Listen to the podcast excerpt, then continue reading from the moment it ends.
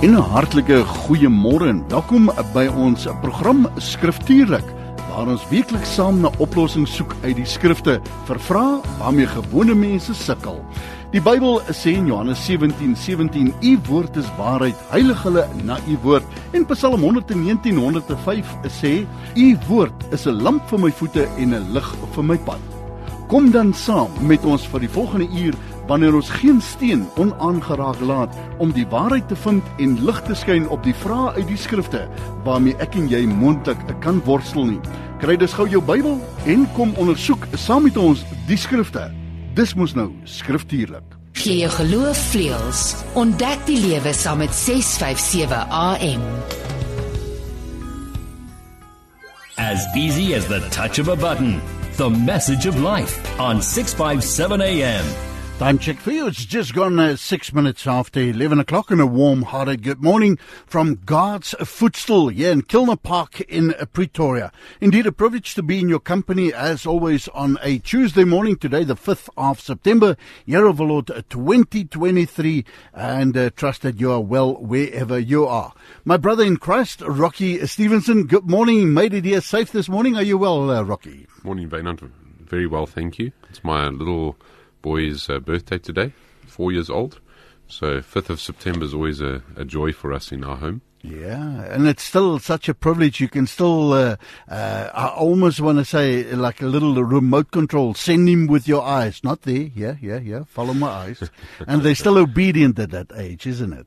Yeah, and they can. I can have both my boys on top of me in the mornings, jumping on the bed, jumping on top of me. You know, um, my six-year-old and my four-year-old. I guess that when they're 16 and 14, I'm not sure that's going to be no, happening any longer. No, no, that uh, that will come too by the grace of God. So enjoy it, precious times, and uh, please uh, give him a hug from all the listeners here at Radio Pulpit and saying, "I hope you enjoy your birthday, my boy." Well, Simeon's father, uh, Pastor Rocky Stevenson, with us in studio. They uh, the point of the spear, so to speak, in hierdie program. Uh, as jy 'n vraag het uit die woord van die Here, dis as jy volgens vir die eerste keer geskakel is.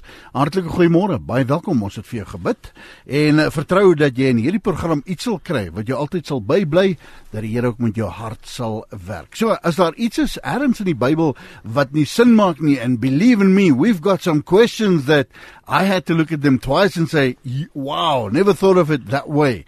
So this is the program. If you're struggling with something out of God's word, it's what nie sin maak nie, of that we uh, we don't claim that we have all the answers. The word of God says we're looking as if in a mirror and uh, we walk away and we forget and it, sometimes it's veiled. We do not have all the answers. Maar kan ek vir jou vra as jy volgende luister na hierdie program dat jy vir Rocky en vir ons sal bid hier in die ateljee dat wat ons moet jou deel nie die mens se opinie is nie maar God se opinie. God's word undiluted.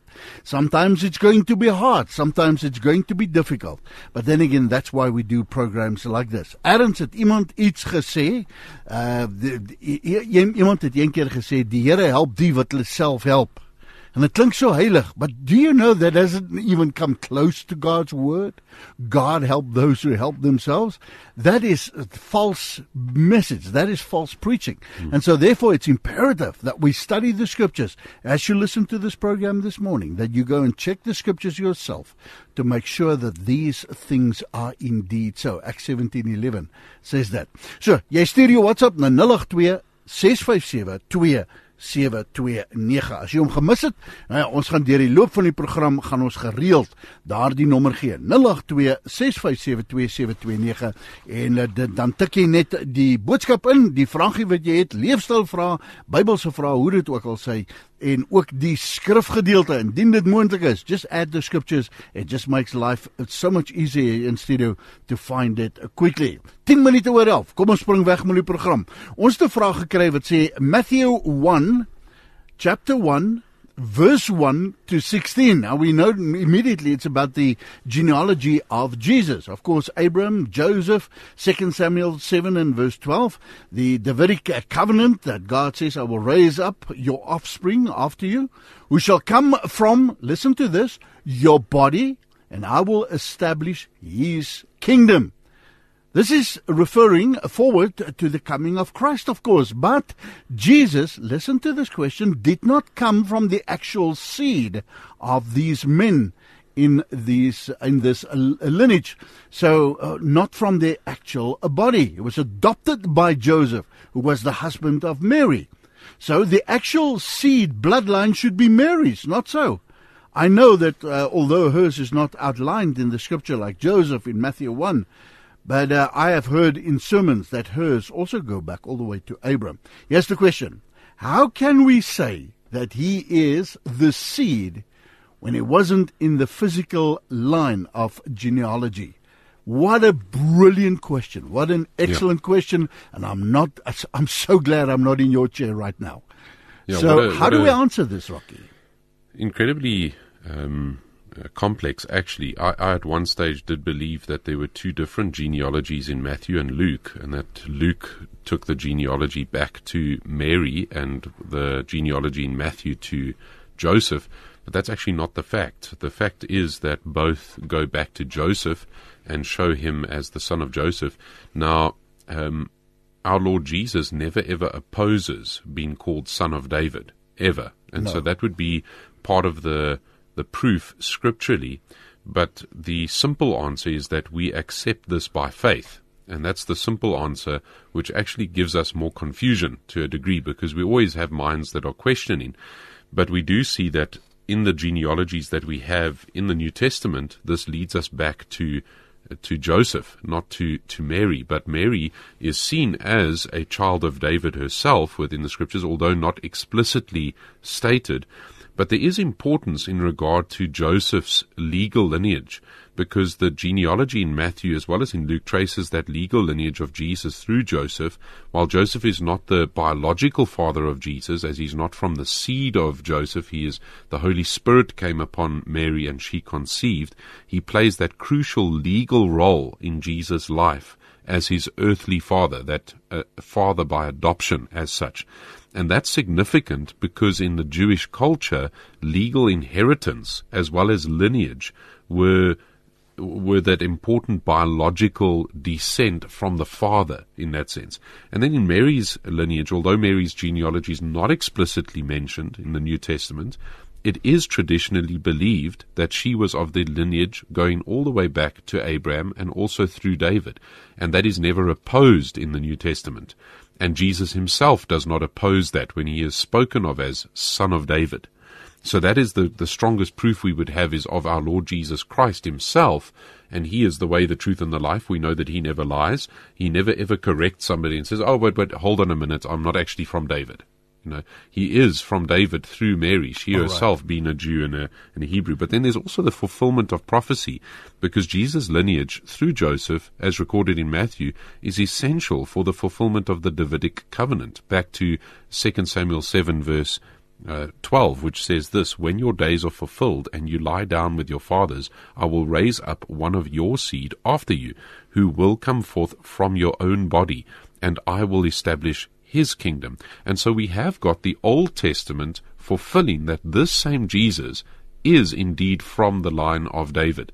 Otherwise, our Lord Jesus would never have been able to perform the miracles that he performed. He would not have been indwelt by the Holy Spirit. He would not have risen from the dead. If anything actually puts a cherry on top of the cake in regard to Jesus being of the line of David, it is his resurrection from the from the dead. Right. And the fact that he is now at the right hand of the Father, having been accepted, he will also rule from David's physical throne for that thousand year reign of Christ. So the other significance, even with this question that it brings out, is the virgin birth, because all that are born of the seed of Adam are born sinners. We see that in Romans 5.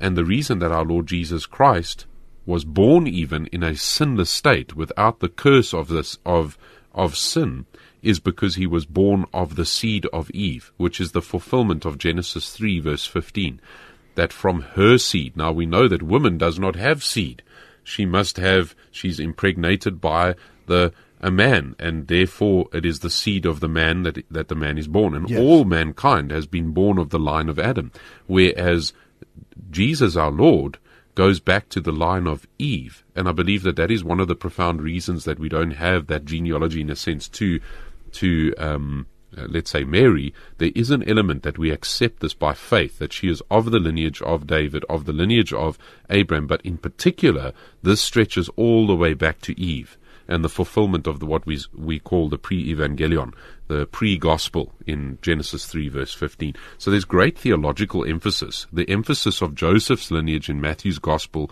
serves as that, um, this highlight that Jesus' legal right to be the Messiah, he is actually the legal king. And that's why when Pontius Pilate puts that plaque above Jesus' head, he's actually speaking the truth when he puts that plaque saying, Here's the King of the Jews. Yeah. Because yeah. he actually is the King of the Jews by lineage, by right, by legal code. And he's a fulfillment of the Davidic covenant. So it doesn't negate or diminish the significance of Mary's lineage, which would naturally trace back to Abraham as well as to David. But I think that the biggest concept here is that concept of we accept this by faith, which is what we do in our Christian walk with God. Bible says it, I believe it, that settles it. Once saw a bumper sticker that said that, and it holds true for this one as well. Die nommer as jy 'n vraag het 082 657 27 082 6572729. Send your questions in to the studio and we'll tackle them as they uh, come in. One from Durban at the moment, fasting on a weekly basis, instilled by our church. Is this biblical? What do we answer? It's a anonymous listener. Why do we answer this person? Mm. Uh, instilled by the church, a, a weekly fast, uh, uh, uh, fasting. What yeah. do we answer? Yeah, um, I, I, I do want to be sensitive in answering a question like that because there is the autonomy of the local body. You know, so you have local churches with local elders, local deacons.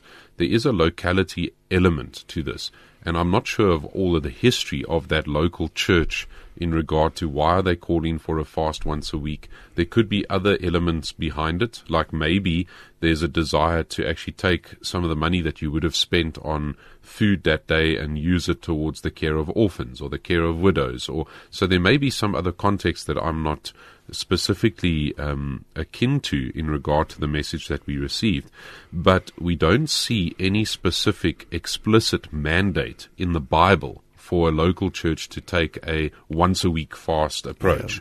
Yeah, yeah. And that's that we don't see in the scriptures. The Bible does mention fasting as a spiritual discipline, but it doesn't set specific frequencies like weekly fasting for us.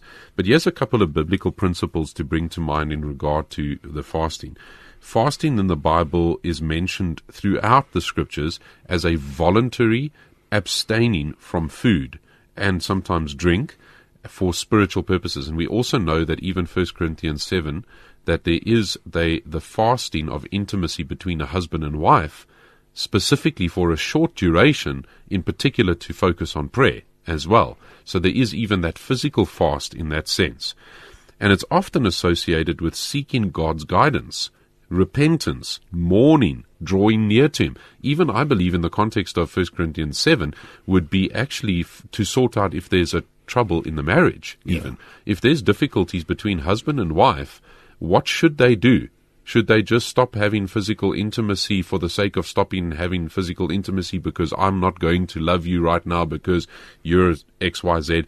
No. What that couple should do as Christians is specifically take some time to pray mm. and to search the scriptures and then come back together so that the evil one will not have a place mm. there. I'm reminded of uh, David fasting as well, nee, when the child was very sick.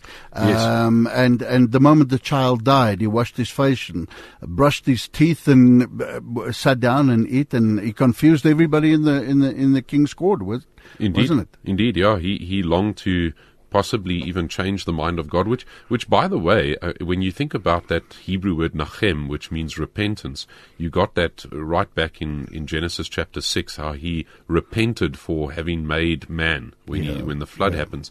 But you also see later on, and I've been studying the book of Exodus for a while. Our church has been going through the book of Exodus for a while. We're in Exodus 34. Back in Exodus 33 and 32, you have that worship of the golden calf and God Himself says to them, "Well, I'm not going to go with you anymore. Yeah. I'm not. Going, I'm going to remove my presence from you." But then God actually presents Himself amongst the people of God as they repent, as they turn to Him. So our God, in that sense, repents when man repents. Yeah. If, if you know, it's a complex thought. But fasting But- is not a means of but there is manipulating that- God. No, um, but but David did believe that it was possible that God might change his mind in regard to the death of his child, Yeah. and when he saw that that punishment was brought to bear, that consequence of his sin, he continued to trust in God uh, nonetheless, and so he left that in the hands of the Lord. Right, uh, thank you. And, uh, well, the bottom line is it's not instilled, there's no uh, formula in the Bible uh, on how it should be done, but uh, Rocky, bless your heart. Thank you so much. Skriftuurlik, 21 minute oor 11. As jy 'n vraag het uit die woord van die Here, stuur dit vir ons in 082 657 2729 0826572 send it through to our studios and we'll tackle those questions. Linda it's in a question. Please explain the divine nature of god. Uh, Father, the Son, the Holy Spirit, three in one person, and why some people believe God is one in three uh, persons. Thank you so much. What do we answer, Linda, out of God's Word this morning, Rocky? Yeah, this is a this is complex, um, but a, a wonderful question, and we I have dealt with this uh, quite a bit in the Let's Talk series in regard to the triunity of God. I actually prefer the word triunity instead of Trinity. I think that that's probably a better word for what we mean. There's a triune um, aspect to it, um, but uh, just to, to think through this, the Trinity or the doctrine of the Trinity is that three in one essence. And and again, I, I guess this segues well on, on two questions or the last question. Wait, two questions back. In that we accept this by faith, based upon what the Scriptures teach us. Throughout the Scriptures, even starting in the the Genesis account, we have the triune God present. We have the Spirit of God over the deep. We have the Word of God by which God the Father even creates the, the heavens and the earth. By Jesus, that creation happens. We have the triune God involved at every single aspect throughout the scriptural account. And this has then been put into a doctrinal or a theological terminology. And I think that's where some of this confusion sometimes comes about. The scriptures uphold the triune aspect of our God. And that doctrine teaches that God is one essence or substance, but exists in three distinct persons God the Father, God the Son, Jesus Christ our Lord, and God the Holy Spirit, or referred to as the Holy Ghost. 1 John 5 and verse 7. Indeed. Yeah. And and each person of the Trinity is fully God, co-equal and co-eternal. Yet they are not three separate gods. And that's very important in regard to this. This is still monotheistic biblically, biblical monotheism. We are worshipping one God, yet three persons in one essence, and they distinct persons who share the same divine nature. Now, when we think about one God in three persons, this, this belief that we have that is so scripturally sound throughout the Bible in one God in three persons emphasizes that unity of God's essence while recognizing also then the distinct roles and the relationships within that Godhead. God the Father is the creator and the sustainer of the universe. God the Son, Jesus Christ, is the Word made flesh, who is the Redeemer of humanity. God the Father has desired to redeem mankind. Jesus Christ redeems mankind. God the Holy Spirit is the Comforter and the helper, helper sent to dwell within the believers. Now, God the Spirit Himself has inspired the Word of God. The Word of God is God breathed and the word of, and the holy spirit also illuminates the word of god. And his purpose is to shine a bright light onto god the father's purposes that have been played out through god the son. And then if we think about some of the historical background and that's maybe helpful for the listener as well this doctrine of the triunity uh, is a doctrine theologically that has developed. It was there in the scriptures but mankind put his mind to it. He's thought about it. He put it down onto pen and paper, etc. And there was much grappling uh, with regard to the doctrine of the triunity of God. and the nature of God as revealed in the scriptures. And it was solidified in some of the creeds, such as the Nicene Creed in AD 325, as well as the Athanasian Creed. Now, what happened with that on, in those church councils is that there was so much confusion amongst the church that many of the church leaders of that time, or let's say the pastors of multiple congregations, uh, got together and decided, but let's put our heads together because there's there's falsehood that is abounding. Let's get back to the scriptures. Let's have a skriftuurlik in AD 325 yeah. and let's go look at what does the yeah. Bible say about this. And so as they studied the corpus of the scriptures, they came together with the understanding of this this biblical doctrine and the Athanasian Creed specifically affirms the Trinity as three persons in one substance. And so it's put to word some of this that we accept by faith within the scriptures. There are some alternative views, and all of these alternative views go into uh, cults or, um, or, or sects. And as soon as you have, as you as you struggle with this, as soon as you move away from the triunity of God, you actually go in a, in a very dangerous direction. Some individuals and groups, like Unitarians, reject the, the triunity doctrine and they believe in a strictly monotheistic God. And their strict monotheistic God is only that one person of the triunity being God the Father. So, and then they would view Jesus and the Holy Spirit as distinct from God and subordinate in that sense.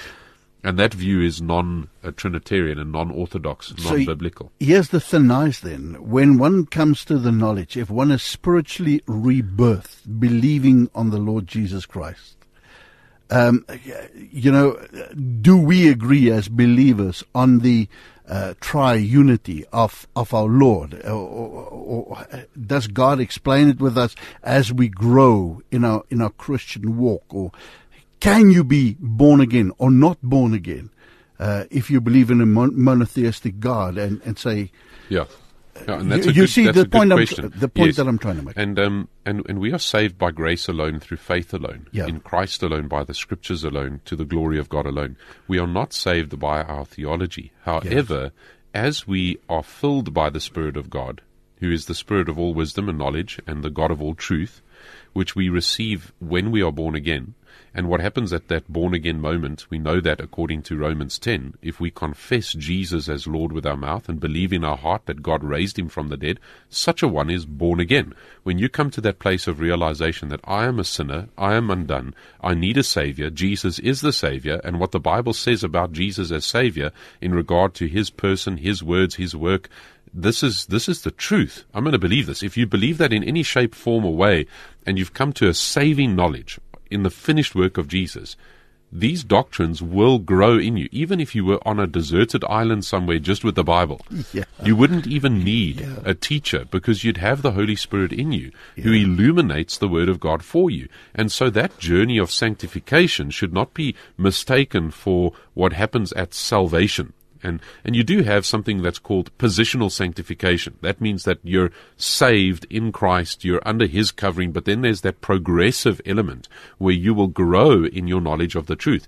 This is one of the reasons that even at Benoni Bible Church, we don't make membership very complex. Um, it's actually quite a simple process. If somebody is a professing believer, that is, with their mouth they profess Jesus is Lord, they believe in their heart that He has risen from the dead, we check with their testimony, you know, what do they believe regarding the gospel? Have they truly come to accept the true gospel? But we, we base that upon their profession, profession, and then have they been baptized as professing believers? Are they willing to obey Jesus? That's the critical point. Because if you're willing to obey this, you will start to have that mentality of, well, the Bible says it. I believe it.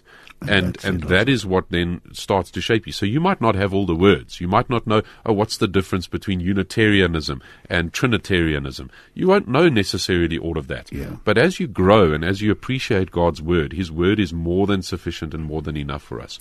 Bless your heart. Thank you so much, Linda. Hope that answers it uh, for you. And uh, like Rocky rightly said, he did a whole talk on that in Let's Talk. That's Mondays to Fridays. Uh, memorable Mondays, Theology Tuesdays, Wisdom Wednesdays, Technical Thursdays, and absolutely fantastic Fridays. Don't miss out on that. That's in a quarter past eight in the morning. Every morning, Monday to Friday. Christo, thank you so much. We have just made reference of uh, certain beliefs, and he says, Rocky, let me just check with you uh, on Christo's one there, and he says the husband is to be the prophet the priest and the king of his household. I've got a question that I'd like to add to that, uh, Christo, if you don't mind. Uh, do we find that uh, exactly written down like that anywhere in God's word, where it says, You and I, the husband, are king, priest, and prophet, or prophet, priest, and king? And then Christo says, What does this mean? Comma, given that the gift of prophecy, in inverted commas, does not function anymore. Uh, do we have an answer out of God's yeah, word? Yeah, we that? do. Um, Christo, thank you. That is a great, a, a great question. And um, just to answer Vainan's question as well, and I think that's the reason he's asked it, is that there's no explicit place in the New Testament that actually says to a husband that you are to be the prophet, priest, and king. Now, what we need to realize is that our Lord Jesus is the grand fulfillment of prophet, priest, and king. Now, we are to be uh, like the Lord Jesus in many respects, and so therefore there can be imposed or superimposed that idea of how was Jesus and he fulfilled these offices. So how do we be like Jesus in our homes in regard to our wives? And the place that we would go to to see that is in Ephesians 5 verse 25 onward where it says husbands love your wives just as Christ also loved the church and gave himself up for her so that he might sanctify her having cleansed her by the washing of water with the word that he might present to himself the church in all her glory, having no spot or wrinkle or any such thing, but that she should be holy and blameless. So husbands ought also to love their own wives as their own bodies. He who loves his wife loves himself. For no one ever hated his own flesh, but nourishes and cherishes it, just as Christ also does the church, because we are members of his body. So now there's obviously other places within the scriptures as well that teach us to be the, the kind of husbands that we would be. But this concept of the man being the prophet, the priest, and the king in the home is a theological framework. We must understand that, that many Christian traditions use to describe the roles and the responsibilities of the husband and the father within the family. So it's not explicitly spelled out in the Bible, but it derived from certain biblical principles and passages. And he has a bit of an overview, which I think is helpful to then understand some of this and how this can play out within the home. As prophet in the home, if you take in this element, in that context, the husband is seen as the spiritual leader and the teacher of his family. He is to take them to God's word. Now, there are two different kinds of prophecy. There is the foretelling prophecy, but there's also the forthtelling prophecy. In particular, this would be in the forthtelling. You take them to what the Bible says. Here's what the Bible teaches. We're going to, as a family, I'm going to lead my family in God's word. Then you would be fulfilling something of that let's say broad inverted commas prophetic element. He's responsible for leading the family in the study of the scriptures, in prayer, and in spiritual guidance. And this role then is often associated with the maturing the family spiritually and their growth that they have as a family and then nurturing that within the home. In the priest element, the husband is seen as the spiritual mediator in a sense for the family. Now this is where we would also again say, but there's a caveat because as New Testament believers, we are all a priesthood of every believer. We do not have a priest in the home in the sense of somebody that now mediates between that family and God. However, the husband is to be praying for his wife. He is to be praying for his children. But he's not that link between that, that family and God. Um, even in Christ, there's there's neither male nor female in that sense. Yes. As it comes to the, the relationship that there is between your wife and God through Jesus Christ. There's that equal dignity. Um, there's separate roles, and the husband does play a specific role in that sense you know, but he is to pray for his family, he's to seek God's guidance, he's to represent the family's spiritual needs before God. He ought to be a man of prayer in that sense. And many have said, well, the priest of the home. You know, in a sense, yes. But in another sense, it's no. But, but, but you, you get the point. And then king, you know, the husband is considered the head of his household. He's the head of his home. He's responsible for the providing and for the protecting of his family. These are biblical concepts. This role includes making decisions for the welfare of the family, ensuring their physical well being, establishing a loving and orderly home. So there's areas of kingliness in regard to this. But I think if we take this to the extreme, he is not an Old Testament king. He is not an Old Testament prophet. Yeah, he is not an Old Testament priest. But there is areas of that kind of a ministry that we see playing out, but we've got to be careful to take it back to our Lord Jesus and the way that He is. When it comes to this idea of prophecy um, no longer functioning, um, we, we got to again think through it biblically. In regard to the New Testament, we have a complete, fulfilled, finished canon. There's no further books that are added to it. So that is correct. That sense of prophecy, that foretelling prophecy has ceased. But there's a forthtelling. Thus says the word of God. This is what I'm going to stand upon.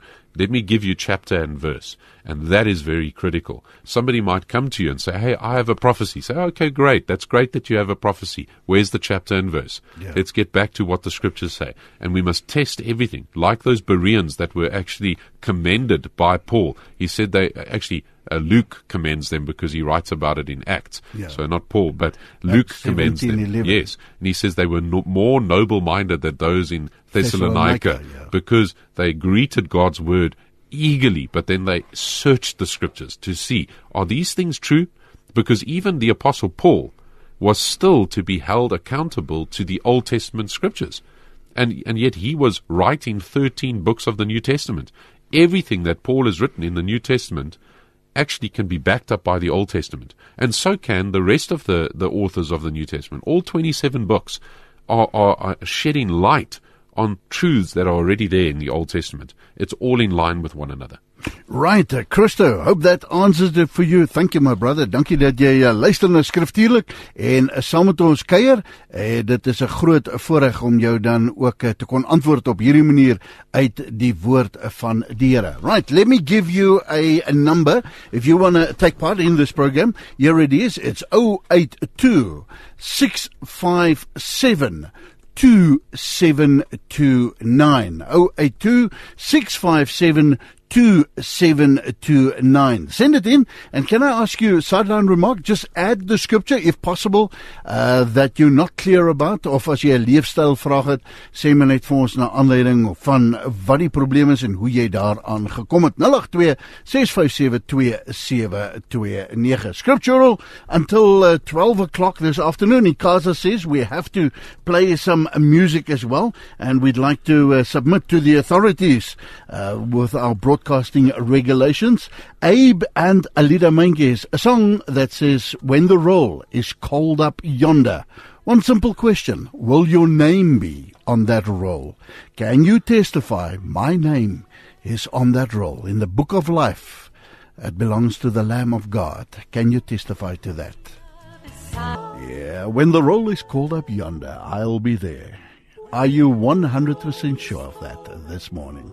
20 minutes to 12. Yeah, your spiritual home on air, your daily companion, Radio Pulpit. Good morning to you. Welcome to Scriptural. Skriftuurlik tot en met eh, 12 uur vandag. Ons het nog so uh, lyk dit vir my 12 minute wat ons saam kan kuier in Skriftuurlik. Kry jou vrae in. Hier is die nommer waarheen jy dit stuur. 082 657 2729 082 2729 en dan net die skrifgedeelte ook waarna jy verwys. Got a very interesting questions. Ons gaan sommer twee uh spreekwoordelike kom, ja, kom ons uh, doen dit nie die wêreld se manier nie, maar ons gaan twee vrae in een hanteer. Die een van Nicoline of die ander een van Annie Steenkamp. Kyk hoe ruk jou kop nou Annie, jy het nie geweet ons gaan jou vrae gaan bring nie. En uh, goeiemôre, baie dankie vir die deelname aan die program. En wanneer jy bid, moet jy eers mooi dink. Markus 11:25. Maak 11:25 uh en wanneer jy bid, moet jy eers mooi dink of daar nie iemand is vir wie jy kwaad is of met wie jy vasgesit het nie. Wanneer jy staan en bid, vergeef as jy iets teen iemand het sodat jy Vader wat in die hemel is, jy ook jou oortredinge kan vergewe. Ehm um, en dan Nicoline, dit was jou skrifgedeelte wat jy ingestuur het. Jy het gevra kan jy dit verduidelik en dan Annie se vraag. Dit sê ouer teacher said last Sunday that we should not pray for a corrupt uh, government and a corrupt uh, country. Uh, I pray every morning for our beautiful country, our president and his cabinet, and uh, everyone in posi- positions of uh, authority. What does the word of God say? Uh moet ons eers vergewe, moet ons eers vrykom voordat ons kan bid, Rocky. And who do we pray for? Does the word give us instruction? Do we pray for everybody in government? Yeah. So, um, yeah, both questions asking on prayer, and that's why it's great, I guess, that we can lump them together in that sense. But there in Mark eleven twenty five says, And whenever you stand praying, forgive if you have anything against an, anyone, so that your Father who is in heaven will also forgive you your tres- your transgressions. But if you do not forgive, neither will your Father who is in heaven forgive your trespasses. Now, that is such a critical critical verse and speaks about forgiveness. Now, in that context, we we are not to come to the Lord in prayer expecting that He would answer us at all if we have not forgiven those that we have any grudge against. Vengeance is mine, declares the Lord. Just like God's glory is His glory, so vengeance is His. And Jesus encourages His followers to forgive others, then pray. Holding grudges or, or harboring anger towards somebody can hinder one's relationship with God and their ability then to to to even Uh, receive God's forgiveness in, in, in close ties and, and, and walking with Him in that sense. And then pray also with a clear heart. You know, we have a clear conscience when we've forgiven. And when we approach God in prayer, it's important to do so with that clear and open heart. Even when it comes to, is there somebody who's angry at us? Should we then go and we want to make right with our brethren? Now, of course, there's an area there that if we know that we have sinned against, if we know that we have wronged our brethren, we need to go and ask forgiveness. There are going to be people that are going to be angry with us as we are Christians in this world. We're not going to be able to appease everybody, but we need to have a clear conscience when it comes to our time of prayer before the Lord. And we must have that spirit of reconciliation because forgiveness is that essential aspect of the Christian's living. It reflects that spirit of reconciliation and the love that Jesus taught us. In Matthew 5, verse 23 to 24, Jesus there also emphasizes that importance of reconciliation. But yeah, in Matthew 11, 25, we see that significance of forgiveness that we're meant to have. When it comes to the other question in regard to who should we pray for, uh, we're told explicitly in 1 Timothy 2, verse 1 to 2. And in, in fact, um, I just love the, the kind of questions that come through so often on Skriftuurlik because so often I've just preached on these passages. In the last three weeks, I've been preaching from 1 Timothy chapter 2, from verse 1 all the way down to verse 8. I just did verse 8 on this last Sunday evening. So if you want to go and see what I preached on that, you're welcome to do that on the Benoni Bible Church, um, either the uh, we've got sermon audio as well as the YouTube channel.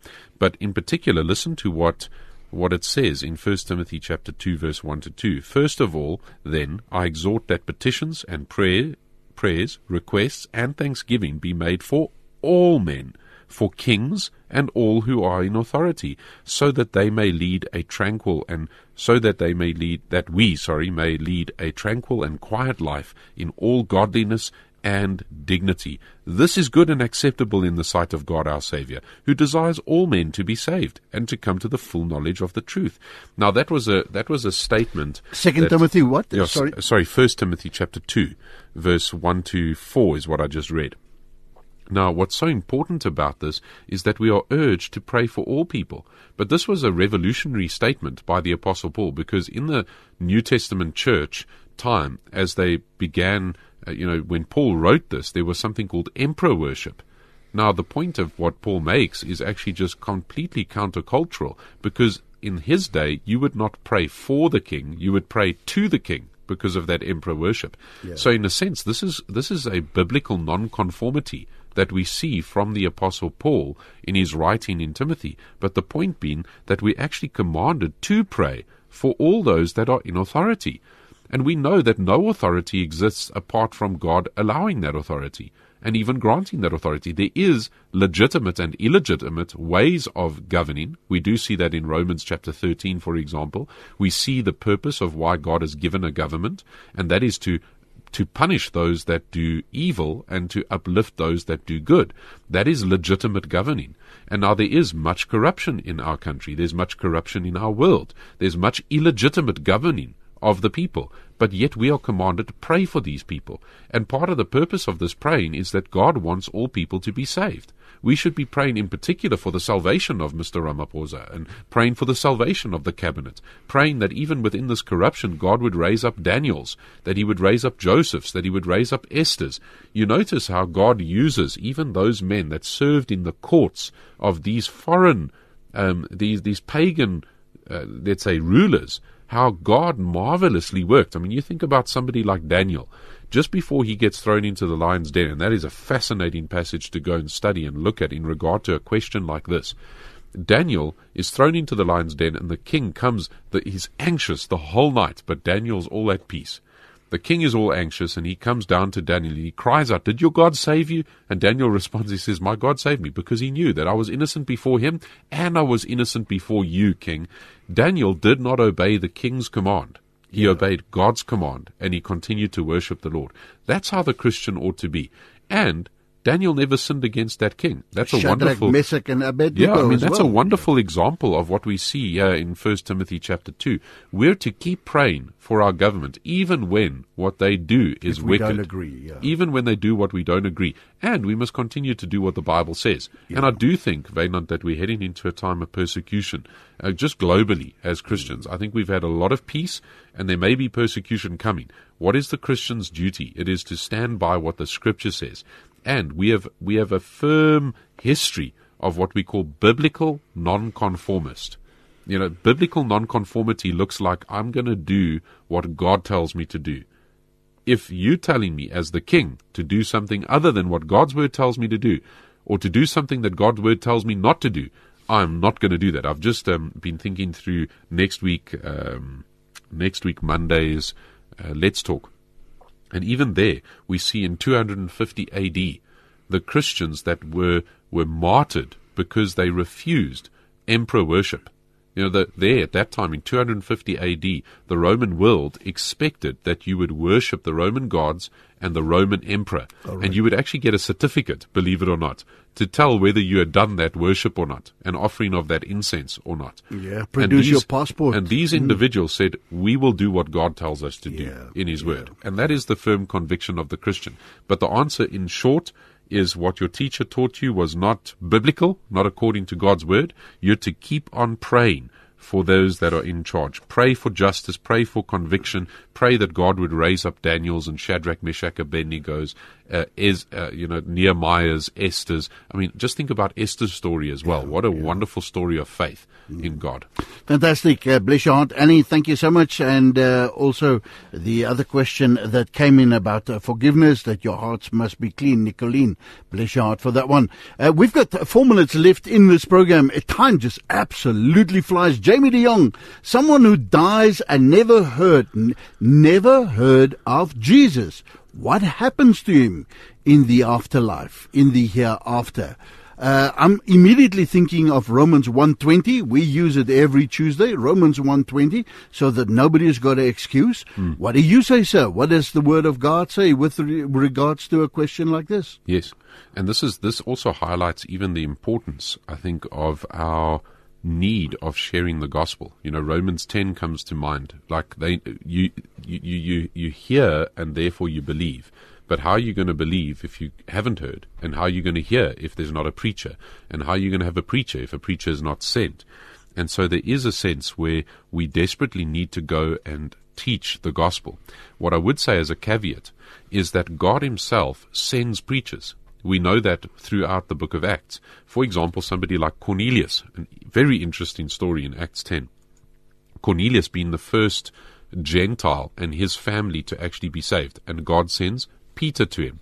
Now, that him and his whole household receive the gospel and are baptized. But it's interesting that, that Cornelius found favor in God's sight before he was even born again, because he was a God fearing man and he was praying to the God of Israel there was a there was a heart in him that was inclined towards towards what God had taught. and he sends Peter to share the gospel with him, and he receives the gift of the Holy Spirit, and he is baptized, and his household is baptized too. You have then earlier on as well another account in Acts 8, and that's why I think the book of Acts is a wonderful book to go to in regard to a question like this. God sends Philip to the Ethiopian eunuch. The eunuch is busy reading in Isaiah, and he doesn't know what he's reading, but he's reading aloud, and there's Philip next to his chariot. And Philip says, Hey, do you know what you're reading? He says, How am I supposed to know without a teacher? Come on in, you know? And, and Philip starts to share that this is actually about the Lord Jesus. And, and the Ethiopian eunuch gets saved right there. And he gets baptized. The point I'm making is that God will reach an individual with the gospel of the Lord Jesus Christ when there's an individual that has a heart inclined toward him. Whether or not there is us preaching or not, God will do what God intends to do with the lost. And so, what happens to an individual that has never heard about Jesus, never heard the gospel ever, not, not at all knowing what the scriptures say? That individual, should they die without the gospel, they will die without hope, and they will enter eternal life without hope. And I should rather say eternal death. Yeah. There is a very real hell. But there is the witness of all of creation, and that takes us back to even something like Psalm 19, and as you mentioned in Romans chapter 1. All the heavens declare the glory of God, and the earth declares, it, it tells us that there is a God, and there's something inside of the man that he knows, I need to be made right with this God. And is there going to be a searching after the Lord? And the Lord draws near to those that draw near to him. And so there is hope in that. I do I do know that there is a tension in regard to the way that I've answered this question, but that's the, the most biblically sound that we can give. Right. Uh, with that, we have come to the end of a program. Benedine, uh, sorry, we'll tackle your question next week if the Lord tarries. Good question there, but we'll get to that uh, next week. Time has uh, unfortunately caught up with us. Rocky, somebody wants to send you an email, be in touch with you, uh, find out more about uh, the Let's Talk or what we're saying here, or it's got a question for you, where do they get hold of you? You're welcome to email me at pastor at benonibiblechurch.co.za. Pastor at Benoni Bible benonibiblechurch.co.za. Simple as that. And now there's a huge responsibility with you that listened to this program this morning. Acts 17 11 applies. Uh, and the Bible says, You have heard, now go and search the scriptures daily to see if these things are so. Till next time, next week, if the Lord tarries and He brings us together once again, uh, pastor at benonibiblechurch.co.za. They're also on YouTube. And don't forget to catch, catch Rocky Mondays to Fridays, quarter past eight, program called Let's Talk. Till next time, keep well. God bless you and shalom.